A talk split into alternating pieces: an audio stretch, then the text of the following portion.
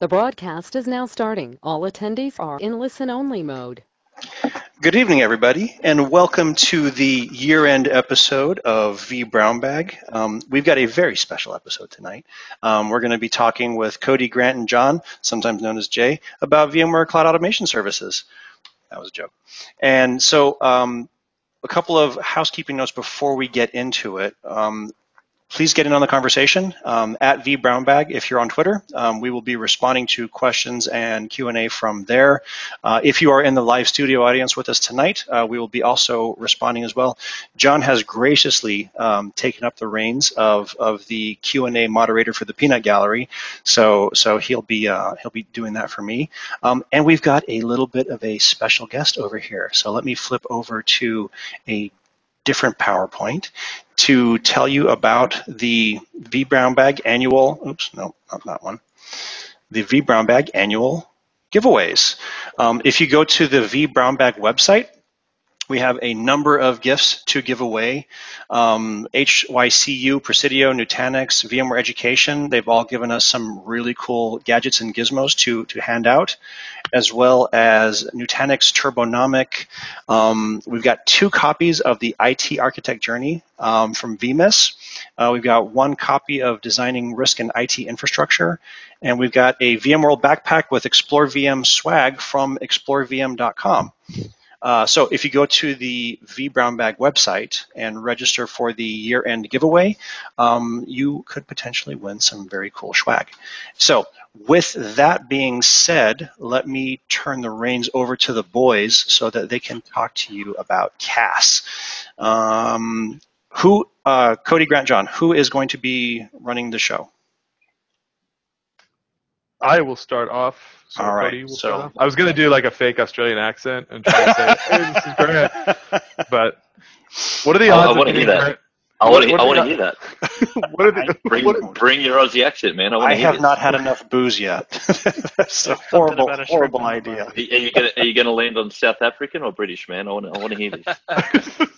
Greg, Greg might be in the audience. He will. He will grade your your uh, South African accents. All right. All right. Cody, I can see your screen. Awesome. Give me one second. We will kick off. I was wondering from a giveaway standpoint, could we get Grant to give away like a bloomin' onion? Is that a is that a thing? I think we, we, discussed this. They, they don't really make those there. He calls that American food. yeah, Amer- they're really American Aussie food. Do you actually grill shrimps and call them Barbies though? That's what I need to know. Well, we, we, we grill prawns. We don't grill shrimps. because too small. we, do, we do do it on the barbecue. So uh, yeah, that, that is totally a thing. And in fact, I might do that this afternoon. Oh, I'm so jealous. Fan- fantastic. All right.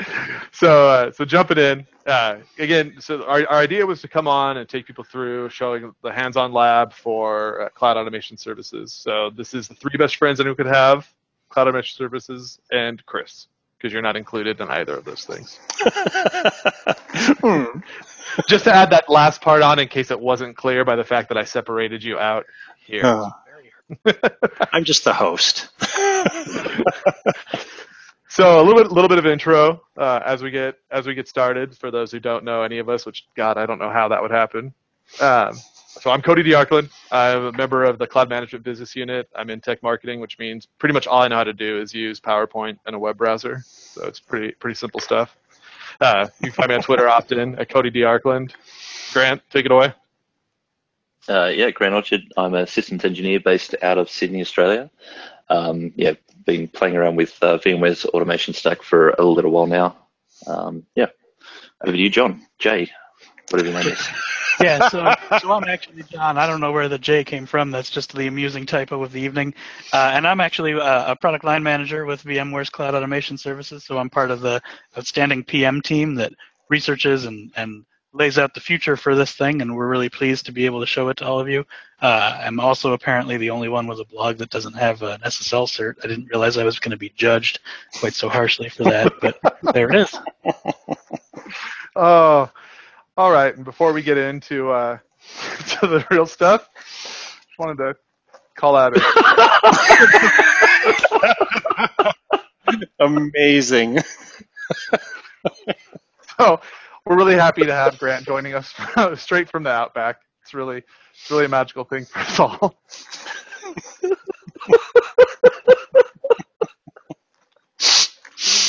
all right, all right. As we've set the tone for the evening. Hold on, I got to go get a drink. on the serious mode.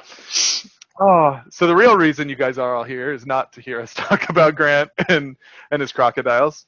Uh, we're here to talk about cloud automation services. So cloud automation services is the uh, the evolution of what VMware is doing from a um, automation of infrastructure, automation of platform deployment, uh, situation, if you want to call it that. Uh, we started off with vRealize Automation, which many people are familiar with. It's been on V Brown Bag many times, and, and vRealize Automation is growing into this into this thing called Cloud Automation Services, which is really just three different products. It's Cloud Assembly, which is a good way to think of that as the administrator view of the platform. It's where you're creating blueprints, you're building building projects that you're assigning users to, you're connecting cloud accounts, you're setting up cloud zones that you move workloads between between multiple clouds. So AWS, Azure, uh, vSphere, maybe some other NDA ones that that John will tell everyone about. Uh, moving on. moving from a user perspective, uh, Service Broker is the catalog experience. So it's where policies live. It's where users come in, they hit items, they hit request, they land on a custom form. It's where you can provision out uh, CFTs, so Amazon CFTs or Cloud Assembly blueprints. A lot more content's coming to that uh, in the future. Right now, the product's in initial availability. As we roll up on general availability and in early Q1, uh, a lot more will be popping up within these these products. And then finally, CodeStream. CodeStream is a bit of a unique a unique creature who lives a little bit off to the side. CodeStream is really about uh, release pipelining. It's about um, getting developers back to what matters to them the most, and that's committing code in into GitHub repos. But it also, or not necessarily just GitHub, just Git repos in general. Uh, but it also has a really good infrastructure administrator story around how it automates uh, the ability to deploy infrastructure into into Cloud Assembly. Given the time constraints we have around around the presentation, I don't see us getting really much further than probably Service Broker. Uh, we have a couple of experiments we're going to run through, primarily in the hands-on labs and primarily talking through the hands-on labs. Uh, but we can certainly answer questions about anything on the board, and that's why why John's here from from PM. So again, just really diving into what each one of these are all about. Uh, in Cloud Assembly, we're going to be building blueprints. That's something we're going to take everyone through today. We're going to show how you can do this right now in the hands-on lab. And, and the hope is for the couple people who are joining, who are joining as we're going through this, that you'll go on to labs dot dot was it labs.hol.vmware.com, John, I think, uh, and look for you know, whole 1921 uh, 1921 or I'm sorry, 19, 1921. Geez, that's my lab. 1902.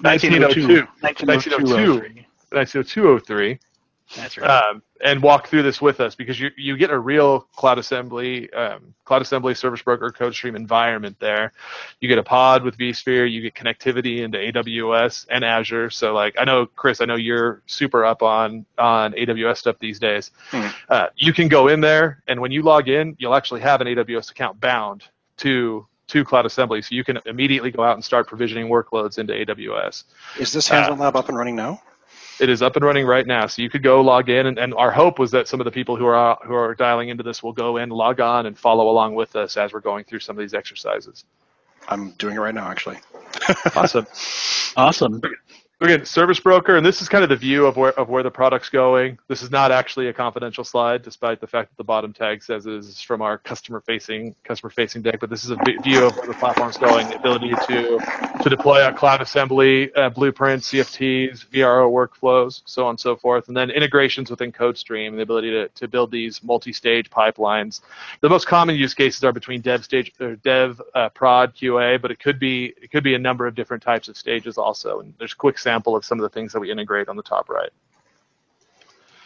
With that being said, I totally typoed on the on the uh, URL there, so it's labs.hol.vmware.com, not labs.vmware.com. But then look for the 190203 CMP lab for getting started with uh, VMware Cloud Automation Services. So I'm going to go jump into that right now. I'm going to switch my sharing to be my browser instead.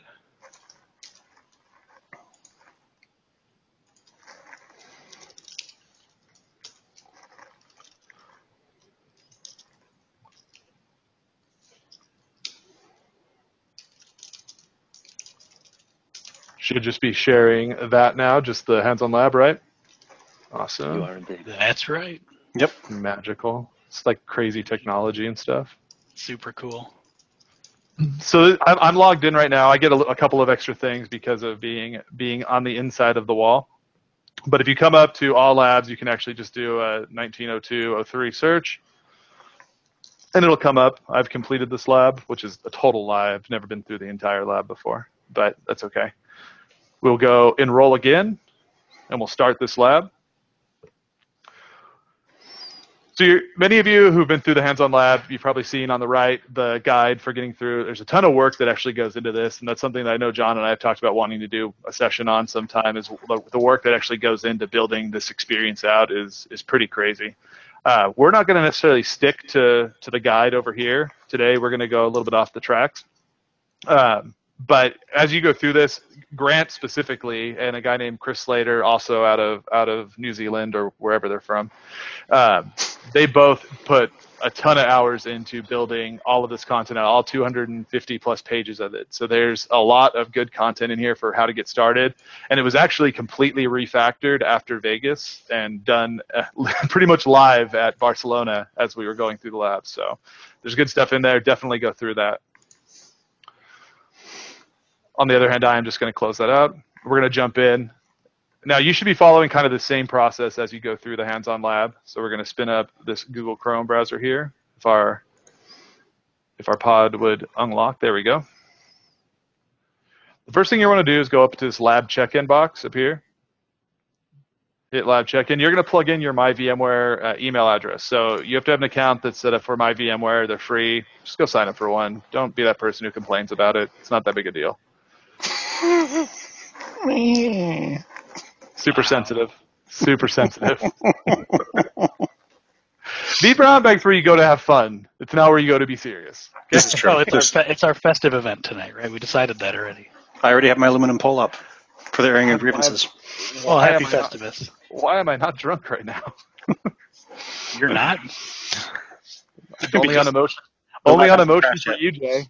Only on emotion for you, Jay.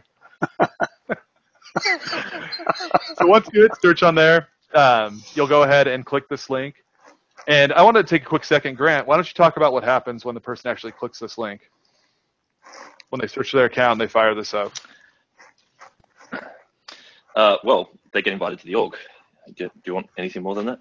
Yes, I, I so do. uh, I guess so. What you're after, um, so I guess just to give a little bit of background, typically in the hands-on labs, right? Um, for those of you who've, who've used them, you're effectively working within um, a vCloud Director pod. So we have this whole shrink-wrapped environment that we spin up, um, and when you when you finish with it, we just tear it down, and the whole thing goes away. And the next time you come in or another person comes in, they get a brand new environment.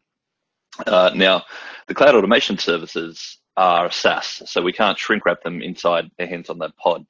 Uh, so what we're doing instead is we're um, making use of the API um, to instantiate, as Cody was saying earlier, uh, things like um, Amazon accounts and Azure accounts, um, creating a bunch of the backend config that you need in order to get started so that we can uh, get to, as Cody will show in a moment, uh, kind of the cool stuff, which is really how you go about doing the blueprinting um, and spinning out those uh, different application infrastructure environments.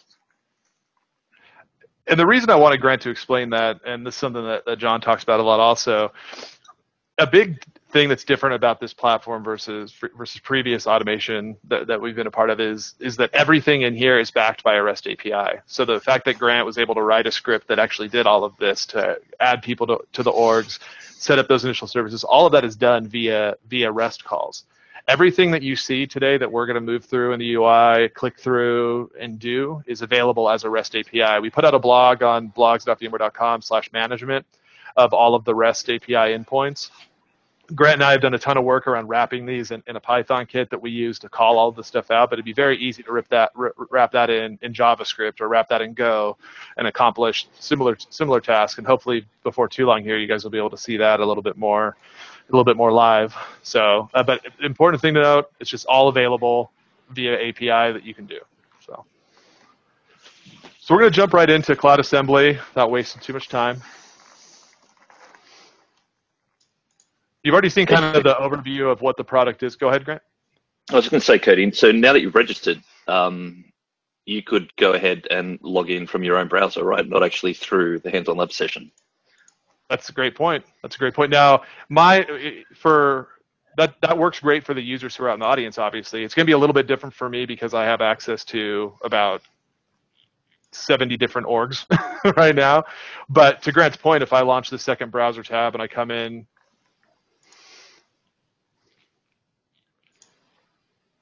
that's my normal one that I use from a from a tech marketing standpoint. But if I scroll through this list, you'll see that if I go back in here, I look down, it's HOL 1902 T5. I can actually go into that account here. Now you guys won't have all of those those different orgs available. You'll only have that one likely, but I can run all of this from my normal browser. So you saw when I was clicking around in here, it's a little bit laggy from a from a platform standpoint because we're obviously inside the hands-on lab and sometimes there's a little bit of a delay between the two. Uh, I can bypass all of that, keep the pod running in the background, keep hands-on lab up, and I can access this directly from the browser. So now I'm getting that native experience of the browser. And since I'm provisioning, going to be provisioning largely against public cloud, I don't actually need to be connecting into that backend at all. I'm just going to click around inside the browser anyway. So I'd encourage everyone to, to connect to it this way, access it this way. So we're going to dive straight into blueprints. We already talked a little bit about what the platform does, so I don't need to start start down that path. Um, but we can actually go in and we can start on crafting our first blueprint. We're going to go in, we're going to name this V Brown Bag, and we'll select from a project. And we have a project already instantiated, and that project is where users have access to back-end compute resources. Shrink this down a little bit on the side so we get a little more space. So you can see our canvas. This should look somewhat familiar, but there's a couple of big things that are different from our, our previous canvas, and that's that we have this infrastructure as code object on the right, and we have the items that we can pull in onto the canvas on the left.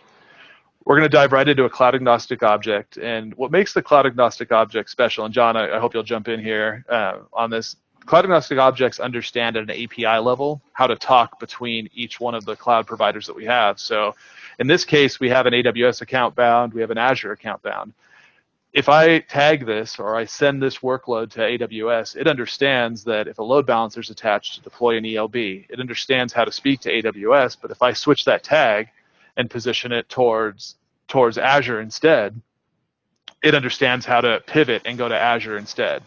Anything you want to add on that, John?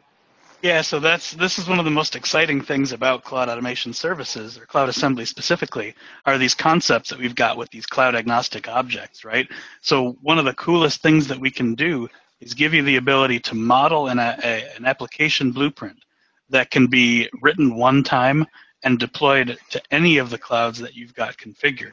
So really one of the goals that we have, the fundamental foundational goals of cloud automation uh, is that we want to make all of your different clouds consumed very seamlessly. So we want you to be able to use vSphere, AWS, Azure, eventually GCP, potentially others at some point, all from a single blueprint that you can write one time and that's completely valid for any of them. So we've got, you know, all of the mechanisms in place to let you do that. And Cody's going to show you, you know, what that looks like here. So it's super exciting. It's one of the most fun things we've got in here. And you'll notice that as I was dragging these objects out while John was talking, this this blueprint was updating on the right over here. And this is easy for you to take and store and get and be able to pull back out later. It's, it's easy to build versioning around via the versioning button here or storing it in your own source control. I know many of us will keep these locally and work on them in, in like Visual Studio Code. I have a I have a repo on GitHub that has a bunch of my blueprints on that I share often with, with customers. So it's, it's very powerful to have this code automatically updating on the right as you make changes. And you'll see as I start to link these these objects up, that code continues to update. There, it's building bindings between. If I go into this routes and I want to build just like a simple HTTP load balancer, I can come in here. I can throw a port on of 80. I can do HTTP. Again, I can do 80 for the destination port. Do HTTP for the des- destination, and that is that is a load balancer, right? I can just call it BBB LB. Now, Grant Script has gone through and it's crafted some, some baseline items for us. So I have Ubuntu as an image in here, and if I switch this flavor out, flavor being the sizes that are available, I'll do a small.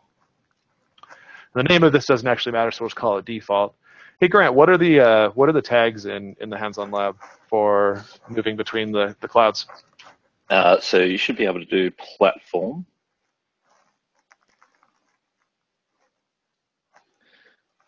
AWS or as or as Or I would, I would have to do tag first, though. There you we would go. have to do tag. So Hey, this Cody, is did that, uh, did that auto complete for you? the tag part did, but the the actual verbal tag does not. Uh, the actual tag on the end does not autocomplete. We have we have loads of different autocomplete capabilities in here to help make authoring this YAML very easy for you.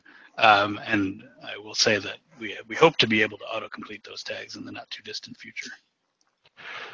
So a lot of people are going to see this and they're going to wonder, like, what is what is this doing? We've gone we've gone through an, a key concept that you'll want to learn uh, about and pay attention to when you're working with Cloud Assembly is the concept of tagging resources. So in this case, when Grant built this out, he tagged the cloud zones, which are the what hold the compute objects, with Platform AWS. So when I tag this Platform AWS, the provisioning engine within Cloud Assembly goes out and looks and finds objects within Cloud Assembly that are tagged that way. And when this goes to deploy, I'll back out and I'll show you guys the the actual tagging and where it's at.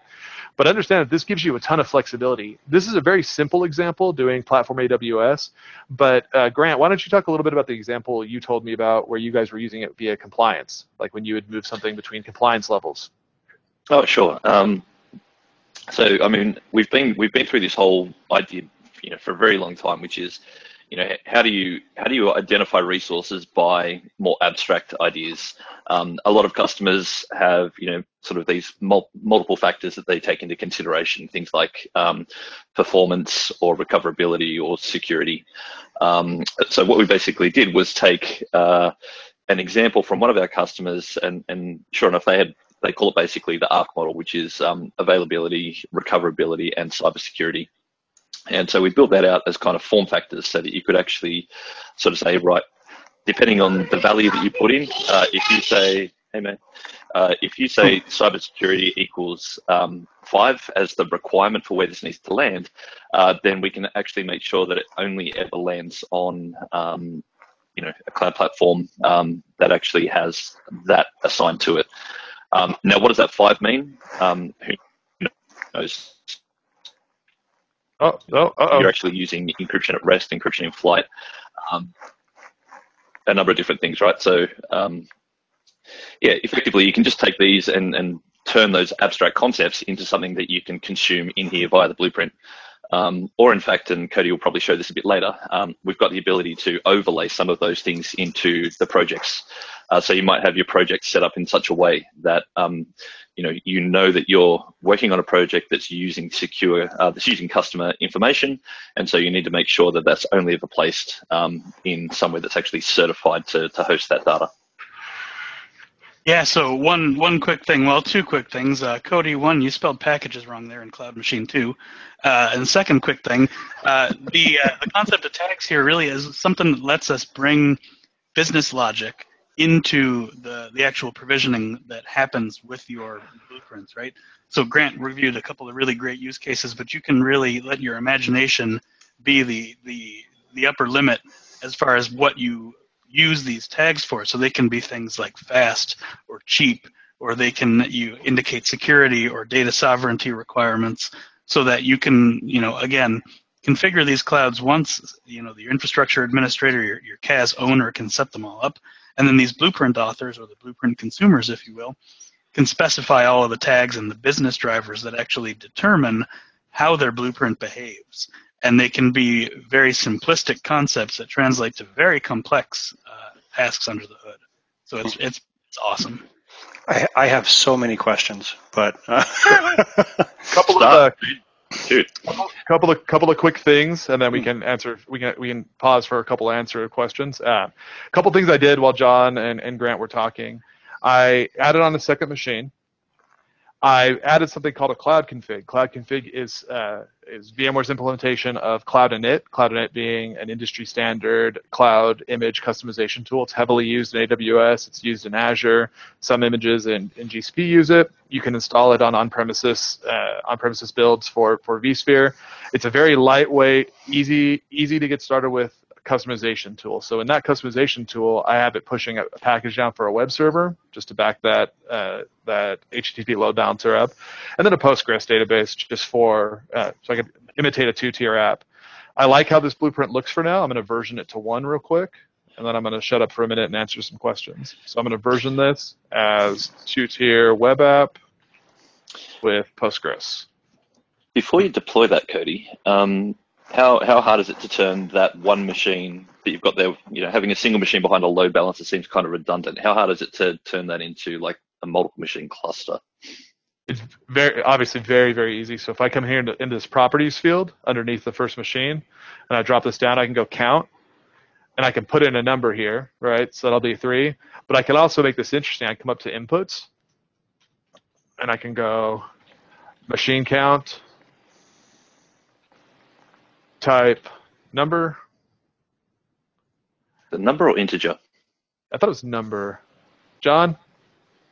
I'm pretty sure it's integer. All right. Whatever. There we go. So now I've parameterized that, right? So I can actually have that uh, have that be an input. When I hit deploy, it'll actually prompt for me. So I think we're going to deploy this, and while it's deploying, we can answer a couple questions if, you, if you'd like. Uh, sure. So the, the first question is from Graham Mitchell, and you actually answered it by typing just then. It says, he asked, if you update the code, will it also update the graphical portion? Uh, the answer to that is yes. Um, Absolutely. Yeah, when you when And you vice in- versa. Yeah. And so the, the second question is, can you ingest a CloudFormation template into into this? Can can you take a CloudFormation template and and temp, and put it in here? Does it have a, an import method? So within the blueprints interface, we do not have the ability to ingest a CFT there. Hmm. But from a service broker perspective, we can take your CFTs um, and we can actually publish them out in Service Broker, so you could request them through there. I don't know if the, is there any CFTs in, in the lab. There is CFTs in the lab. Yeah, we can do that. Yep.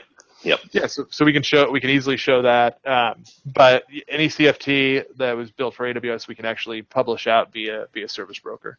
Okay, cool. Uh, the the next question is a question about feature parity. Um, how how difficult is it for you guys to stay on top of uh, new announcements from you know all the different like so we just had reInvent so 100 new services. How how fast before before they get it make it into CAS? Oh, John. Oh, John. Oh, oh my, that's a Oh, great Jay. question for me. Jay. So, yeah, Jay.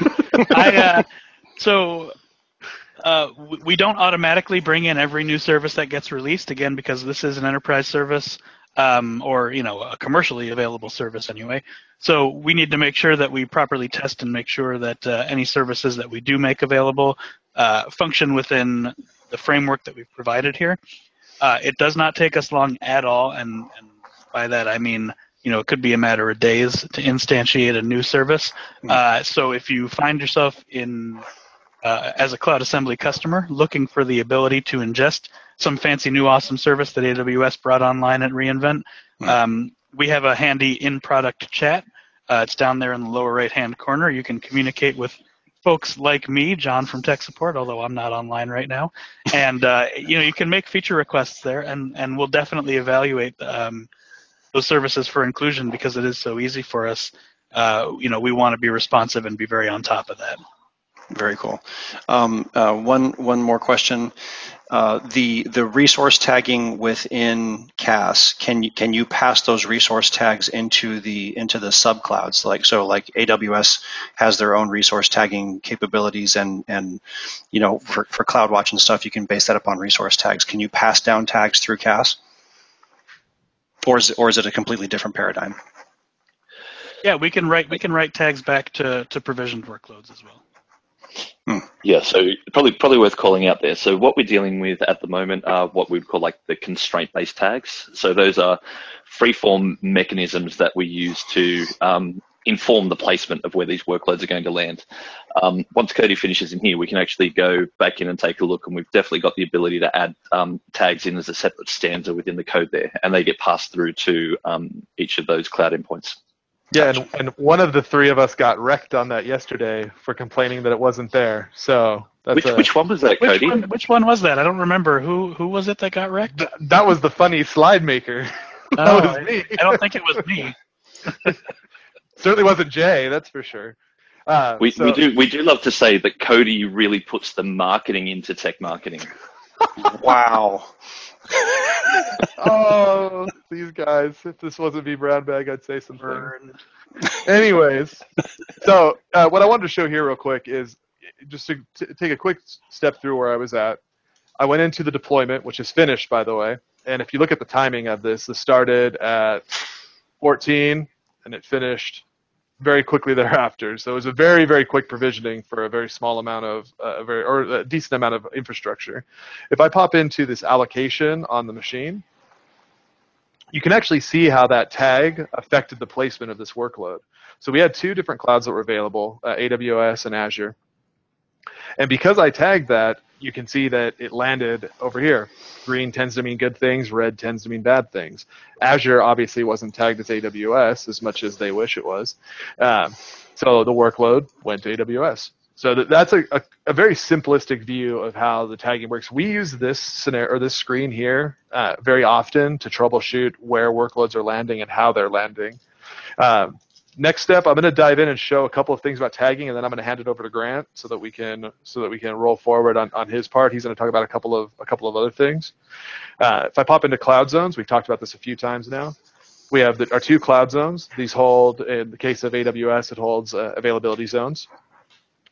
You notice the tags are blank here, but on the summary view, they're tagged here. That means that Grant chose to tag these at the cloud zone level. So by doing that, it's telling the provisioning engine, I don't care which of these you land on, anything within this container, this can land on. We could come in here and we could tag each one of these zones with some, some explicit tags. For example, if I wanted to enforce that all workloads went to 1A, I could have tagged that here, and the and the provisioning engine would have sent it there instead. Um, backing up to Something that's- project. Go ahead, John. I was going to say something that's really cool on the compute tab there, Cody. If you head back over there, is that filter tags at the top there. Uh, so what's cool about that is it's important to note that's not just a UI filter. That is not just changing what you see here. What that's doing is actually making this cloud zone dynamic. So those filter tags, if you had applied tags to these individual availability zones that meant something, you could then use the filter tags to make the cloud zone dynamic. So anytime new availability zones or vSphere clusters or what have you comes online, they automatically become members of a cloud zone for which the filter is relevant. So it, it really adds a level of dynamism to these to these cloud zones. Dynamism. Word of the day: toilet paper. Right. Wait. Right. so with that with that in mind, you've seen now kind of what what tagging is. If I pop over into project and I go in here and I look at provisioning, there are these concepts of, of project level constraints here. We can use these as another form of governance to help direct what type of workloads can be can be consumed. For example, if I had a, a zone that was tagged as public internet, just as an example, and I wanted to be able to have public IPs provisioned there, but within this project, I wanted to restrict that ability. I could easily put that in as a as a project level constraint, as a provisioning level constraint, and restrict their ability, the user's ability to consume those tags. They could apply them in the blueprint. Note that blueprints are are project level entities.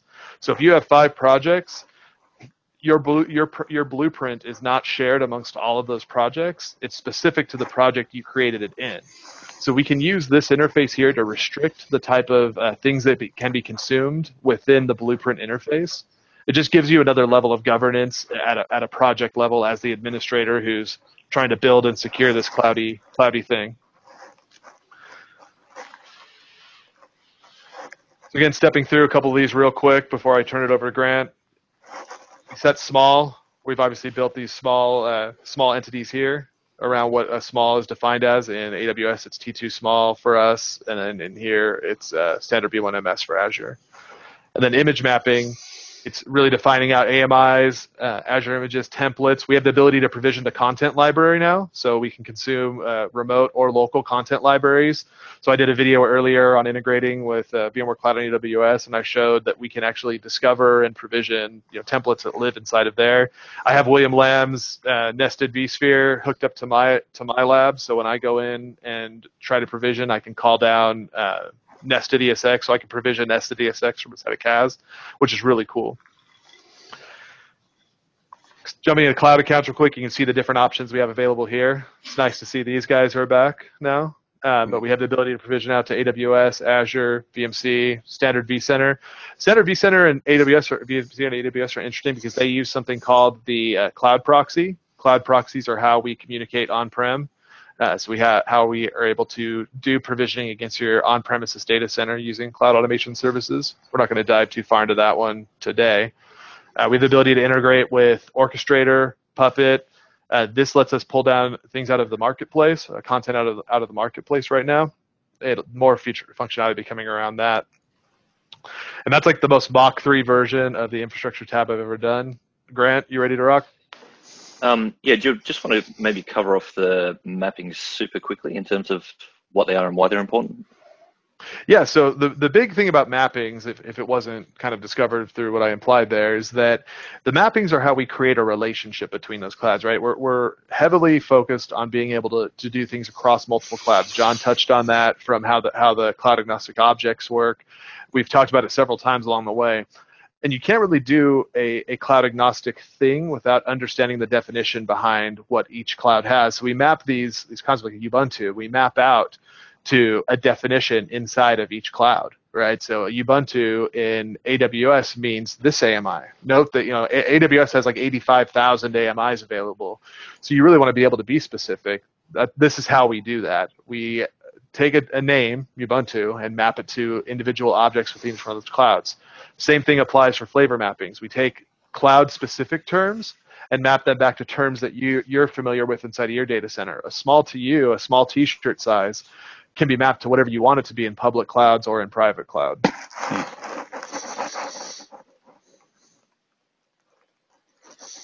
All right, I think we're going to turn it over to you, Grant. Same, you the same sort of thing applies, just to touch on it real briefly, the same sort of concept applies to those network and storage profiles, right? So the, uh, the theory there is we can take the very cloud-specific concepts that underpin networking and storage in the clouds, you know, VNets and VPCs and NSX config, and map them to very cloud agnostic constructs. So that's what enables you to do things like drop a load balancer on a blueprint and have it work in any cloud.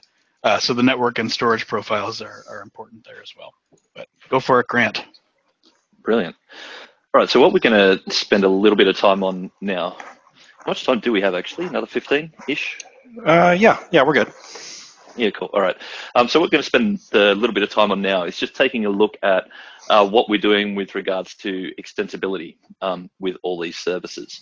So for those of you who've played with um, Automation at all, um, or in fact, even if you haven't, you may have come across vRealize Orchestrator um, and seen some of what we do with that as a, as a workflow-based engine. So we're, we're continuing to um, invest and work on the integration um, of vRealize Orchestrator with this platform. Uh, in fact, if you take a look here within the extensibility tab that I'm in, uh, I'm in a different org to Cody since I wanted to have some pre-populated content in here. Uh, we're actually able to expose the vRealize Orchestrator workflows in here um, and trigger those to, to perform any type of uh, integration or extensibility tasks that we're looking for. Uh, so I haven't actually filtered these off. I just wanted to sort of show you that everything actually comes through.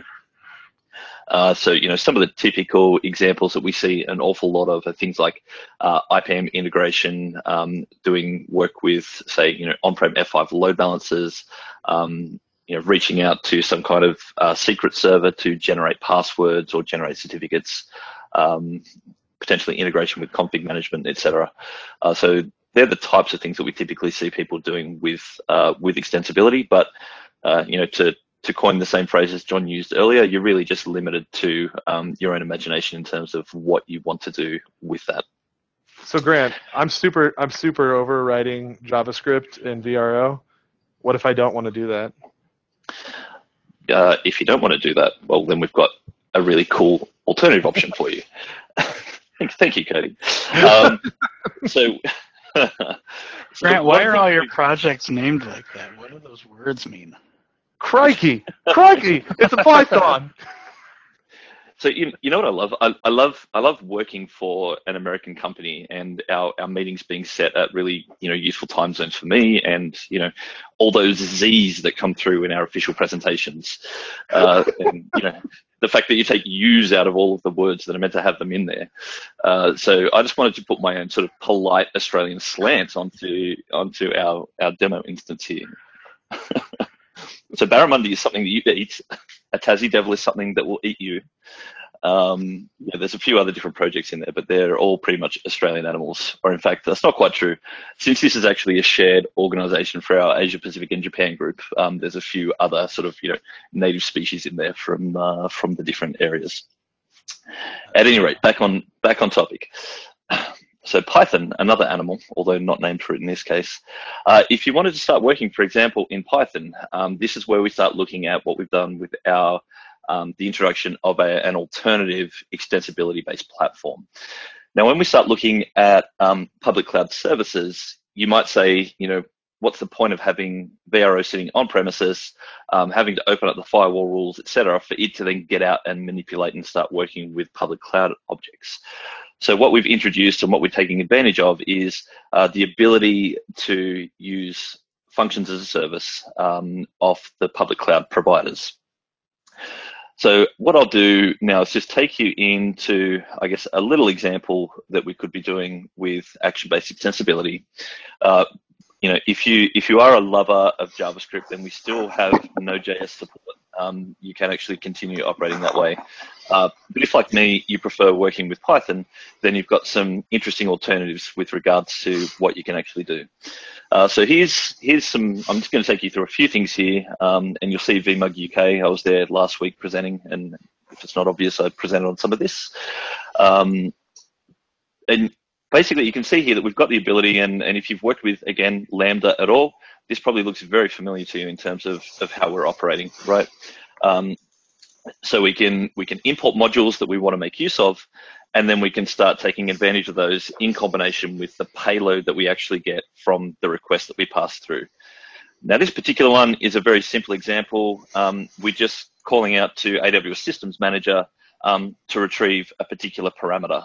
Um, and in this case, you can see here that I've defined the parameter to be the value of um, the VMUG UK Slack webhook. So um, again, another example around integration, and something that Cody's been playing a bit with um, over the last little while is the idea of chat ops and what we can do with regards to that. Uh, so in this case, we're just looking at notifications, but you can clearly start doing some more advanced and interesting things with that. So in roughly 11 lines of code, I'm able to go out. Um, in this case, I'm retrieving a Slack webhook. I could also be calling out to um, a secure store to retrieve a password, as I mentioned earlier. Um, and then we're able to pass that back. Um, let's take a look at some of the, the sample actions that we actually provide with the platform to really get you up and started on this. So some simple examples that you can make use of. Um, so, you know, tagging was a question. We can do native tags or we can actually use extensibility to do that. Uh, we can assign an IP to a VM. A different example um, in here is the ability to actually poll um, an endpoint and look for a particular status or a particular value to come back um, so that you can know whether to progress after, uh, you know, you pause your provisioning to wait for some kind of other task to actually occur. What I'm going to do in this case is, uh, which one will I do? I might take a look at the tags because that's fairly easy to understand fairly easy for me to explain. All right, so if we take a look on the right-hand side here, we can see um, that we've got the inputs set up to be, here's what our tags are. Um, now these clearly are hard-coded as part of the function, but again, you can actually take the payload that comes through from your workloads and, and effectively you're merging that with the inputs that we describe here. Uh, so your payload from the machine um, is an array. We just simply append any values that you put here to that array so that we can make use of it. If we start actually walking through that Python function, we can we can see here new tags. Um, we're actually assigning uh, the inputs new tags to be to, to be this. Um, we're creating an empty array, um, not an empty array, an empty object for outputs. And then we're saying, okay, our output tags now equals our input tags. And then for each of the key values in here, um, and these are being passed through as an object, we're going to iterate through and say um, output tags um, key name equals value, and then we're just appending that back.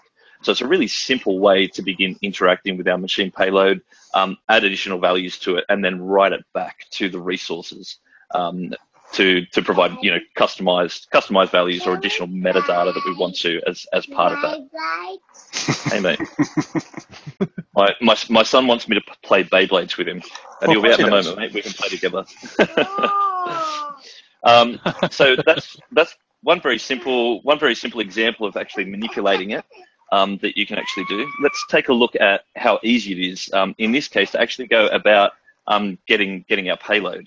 Uh, so if I scroll down here, you can do log payload. Um, we're able to take a look. You can see here we can show any subscriptions that are actually set up. Uh, so in the same same way that we do extensibility today with vRealize Automation, uh, we basically have um, a message queue sitting there listening, um, and then based on conditions, we're going to trigger these actions. Now, I don't know, again, how many people actually did this in the past, but do you remember how difficult it was actually to get payload out of um, VRA and understand what it was that you're actually seeing? This is how simple it becomes to actually get that payload and take a look at it. Um, so we're just doing a JSON dumps on the inputs. Um, I'm, I'm prettifying it here, so doing an indent of two just to make that look a little bit simpler. And we'll go in and we'll do a look at one of the runs to see what actually comes back as a result of that. So here's the output, um, which again probably doesn't mean a lot within context at the moment, um, but just showing you this is how simple it is to start actually getting the data and then interacting with this um, and using that to pass through different stages.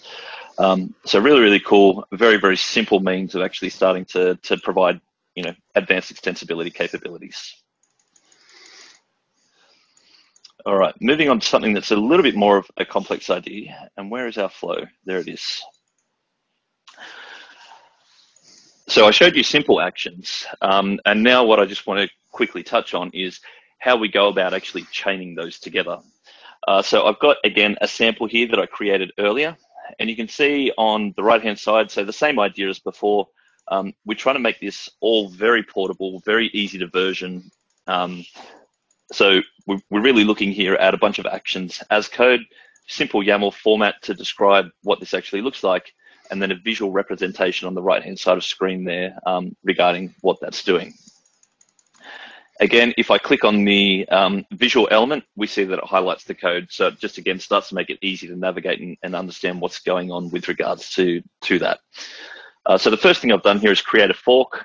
Um, and you can see here I've got basically an, an array here um, talking about what the next actions are going to be. And since they're splitting out, we're assuming that they're going to be running asynchronously. Uh, so that does that.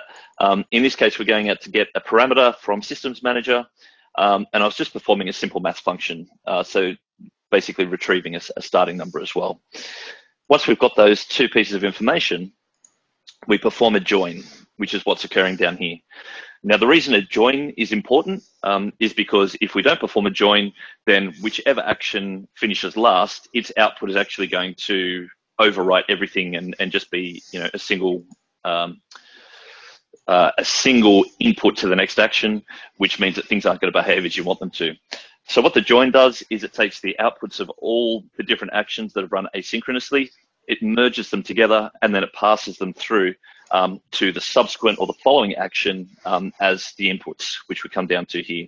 So we send a, Slack notification, um, we perform some simple maths uh, basically.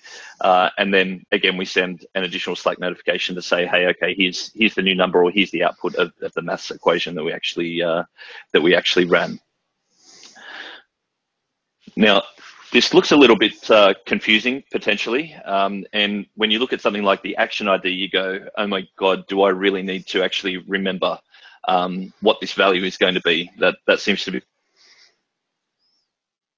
as you can see, and I just deleted it there, um, we've got the same type ahead, the same lookup as we actually have within the other areas of Cloud Assembly to make this quite easy for you. Um, so I can go and I can select my number equals number plus one. And to make your life easy, we put a comment string at the end of it to let you know what the action name actually is that's associated um, with that unique ID. Hmm. So again, really trying to make this whole process a lot easier, a lot simpler for you. Um, you know, and you can perform complex tasks, um, create multiple discrete actions and then combine them together in whichever way you like in order to get to, to the outcome you're actually looking for. I think it's pretty awesome to be able to chain together like the, the way that this what's powerful about this is the ability to chain together multiple function as a service concepts into like an overall like workflow really um, it's something that when you look at like FaaS is a big thing right now, and it's it's obviously getting a lot of popularity in, in the whole serverless world and so on and so forth. But nobody's really looking at how to chain those together, right? And it's something very unique, and it's a unique value prop that we're offering the ability to chain together these FaaS actions and having them result in something. It's pretty cool. And it lets you use existing, you know, a lot of people know Python, a lot of people know these languages. Not a lot of people automatically know JavaScript or, or VRO. So it really gives the, a whole new meaning to you know ex- extensibility uh, and opens it up to a, a, lot of new people, you know, a new new generation of uh, you know coders. Nice. Absolutely. So I'm just getting plugged in. You can probably see that I'm going to seven percent. Grant Orchard playing playing with fire and crocodiles. there you oh, go. Oh, he plugged it in. Uh, good save. Brinkmanship. Like it, that was close. Um, so uh, one one quick uh, and uh, why why Python and not PowerCLI? Be patient. Uh, yeah, that's that's a good That that's a good question. Um, it's it. Yeah, be patient. Okay. Well, so there's there's yeah number there's one answer which is be patient. Um, there's a second answer which is looking at um, the different languages that are actually supported as far as this stuff goes. So we do have .NET Core as a support in Lambda clearly. Um, so there is a you may have a possibility of seeing PowerShell come through here. Um, but as far as CLI interaction with the product goes, um, watch this space. Okay. Uh, Gra- Graham immediately followed that up that up with how patient, but uh, that's that's getting too close to NDA, Graham. So cut it This out. if it was, yeah, if yeah, it was we don't we don't want to go we don't want to go too deep into that, but but not terribly patient. Right. if it was a long term thing, we would say it's on the radar. Oh, okay. We have our own little code language, I guess. nice. Here comes nice. Santa Claus. Here comes Santa Claus. I'm oh, sorry. I love that song. Um, cool. So uh, let me let me double check everything in terms of Q and A. Um, no, I, I I think we're good. I think we are good for questions, gentlemen. Any any any last comments? Anything else that we want to uh, bring out at the end? You know, there's something, uh, real quick, Grant. If you don't have anything else, I got one more thing that to to talk about. Sure. Swage.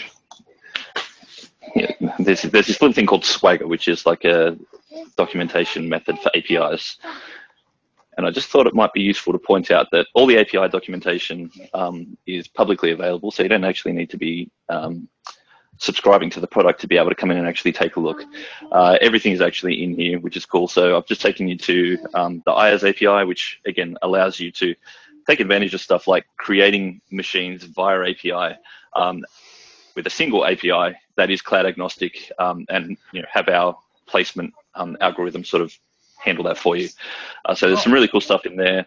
Um, all of the API docs are available. I think Cody mentioned this. He does. They did actually blog this, um, so you can go and look at not just the IaaS API, but also stuff like how you can um, programmatically create things like blueprints, maybe from hey a Git repo, since we're doing infrastructure as code, um, and actually start yeah looking at how you can you know interact and accelerate um, some other initiatives um, and different ways to consume this outside of the UI. Very And cool. Grant, since you're in since you're in here, will you just open one of these posts, like the one you're looking at right there? Sure. Let's pick a decent one though, shall we? Sure, Post. There we are. So you can see the whole payload is here. We have examples published, as well as the overall model that contains uh, great detailed information about each of these payload objects. So these APIs super easy to consume. Very cool. Very easy to consume. All right, Cody, jump in, mate. You were going to say something. Yeah, just kick me back the ball real quick.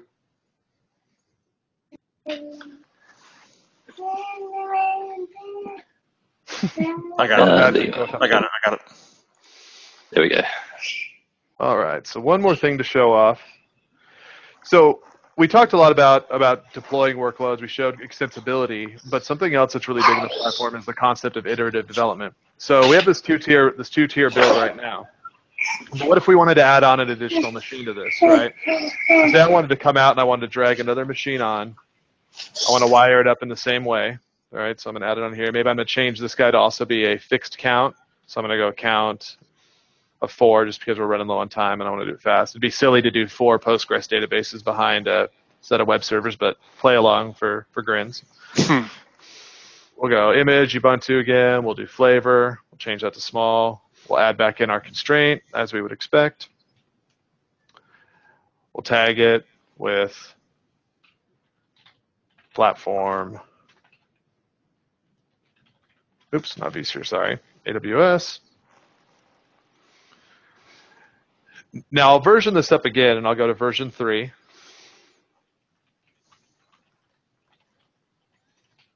Some thangs. Okay, we'll go into version history. Two things I want to show before we end this. One, we can look at this versioning and we can go in and do a diff against old versions of the blueprint, right? Cool. So we can do we can see how from version one where we started, we've added in inputs, we've had counts change, we've added in another machine, we can easily see the way that this blueprint's changed. We can also see a visual uh, a visual representation of that.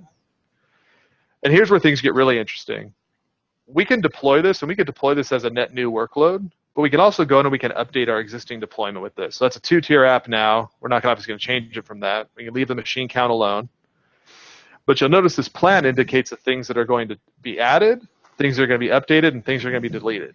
Because I added on a count object, to that machine too, it has to go away because it has to be recreated with the new number. Hmm. But many of those objects aren't going to change. Like the load balancer, it's just it's going to stay the same. Nothing's going to change to the existing deployed machine. It's simply going to update. Now, what if I wanted to cancel that, but I wanted to come in and I wanted to add on an S3 bucket, right? So I can come in here, I can find an S3 bucket. I wanted to add it onto the end. If I could drag things around a little bit cleaner, that'd be great. So notice we have the ability to interact with with cloud native objects now. So when you're adding that S3 bucket, uh, and then you and then you tie you tied it or you you clicked on it and then tried to tie it to the to the cloud machine, was that creating an internal endpoint to for the for the cloud machine to consume it? No, so that is a, that was creating a dependency between the two to say that this is not going to deploy until this one's ready. Okay, all right. I think I have the name wrong. Grant, do I have that wrong? Is it trading AWS or is it AWS trading? Uh, trading. I think it's trading AWS. Oh, that's weird because I have it set right. Interesting. So in CFT speak, would that be a depends on on the resource? It would depend. It would require it to be that to be deployed before the other one would. So before this would deploy. Yep. The machine would need to finish first. Gotcha, gotcha. Okay, so it's, yeah, it's a, it's called um, in in the resource it would be called a, a depends on. That's a that's a, yeah. a YAML tag that you t- cool. That's right, right up there. There you go. So now I can deploy this. I can update that build, and what it's going to do is it's going to instantiate that new machine. It's going to instantiate that S3 bucket. It's going to update this, but it doesn't de- destroy that those existing machines that were already built. It's iterating on that existing deployment, which is a very powerful thing when you're when you're trying to craft and grow a service from from nothing into being being useful, right?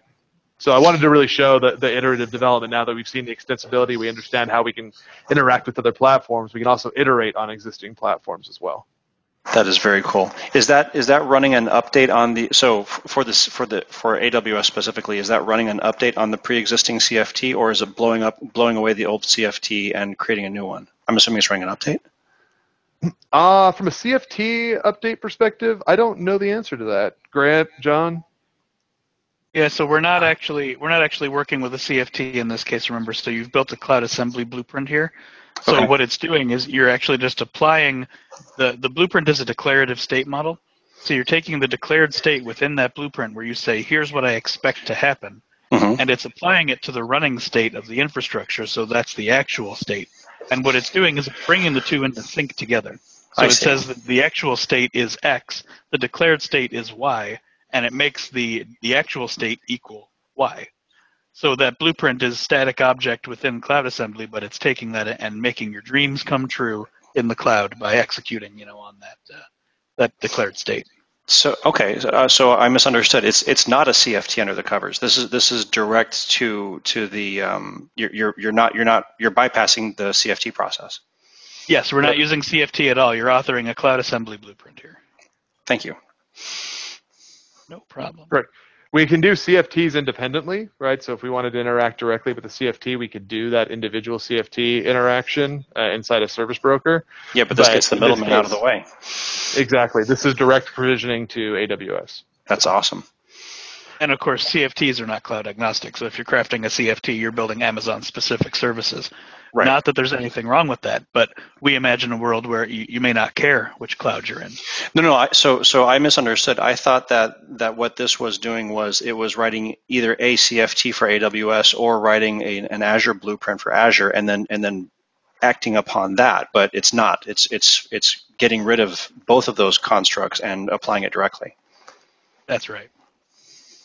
And I think that's all we got for you guys tonight. Um, obviously, we can come back in the future and we can do more of these and talk a little. We, we only touched one service, right? So we got like thirty-three only, percent. only just barely. Yeah, yeah. So there's Yeah. so much there's so much robustness and richness here uh, within Cloud Assembly, and we didn't even talk about you know CI/CD or service broker or you know policies and governance and all the cool stuff we can do. So I think I'm smelling a series here. right, right. Maybe after the new year. Yeah, abs- yeah, of course. Yeah. No. Uh, speaking of which, uh, Merry Christmas, guys. Um, you know, this is this is the last one before Christmas. So, yay!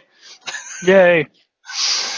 Cool. All right. Well, uh, gentlemen, thank you, thank you very much. This was really, really good stuff. I, Cody, I, I now know why you were so excited when we were chatting about this in Barcelona. This is this is really, really fun and very powerful stuff. Awesome. Thanks for thanks for agreeing to come and host it for us. And this is kind of a this was the first thing because we we really wanted to show people the hands-on lab and like it's important to understand none of this was secret sauce, right? Like you guys people who are watching this right now can go and do all of this in in the hands-on lab today. So Fantastic. Cool. Well, uh, gentlemen, once once again, thank you very much, uh, and we will be seeing you guys again on the on the next on the on the next of the of the new series on VMware CAS. Thanks guys. Awesome. Good. Looking forward to it. All right. Bye bye.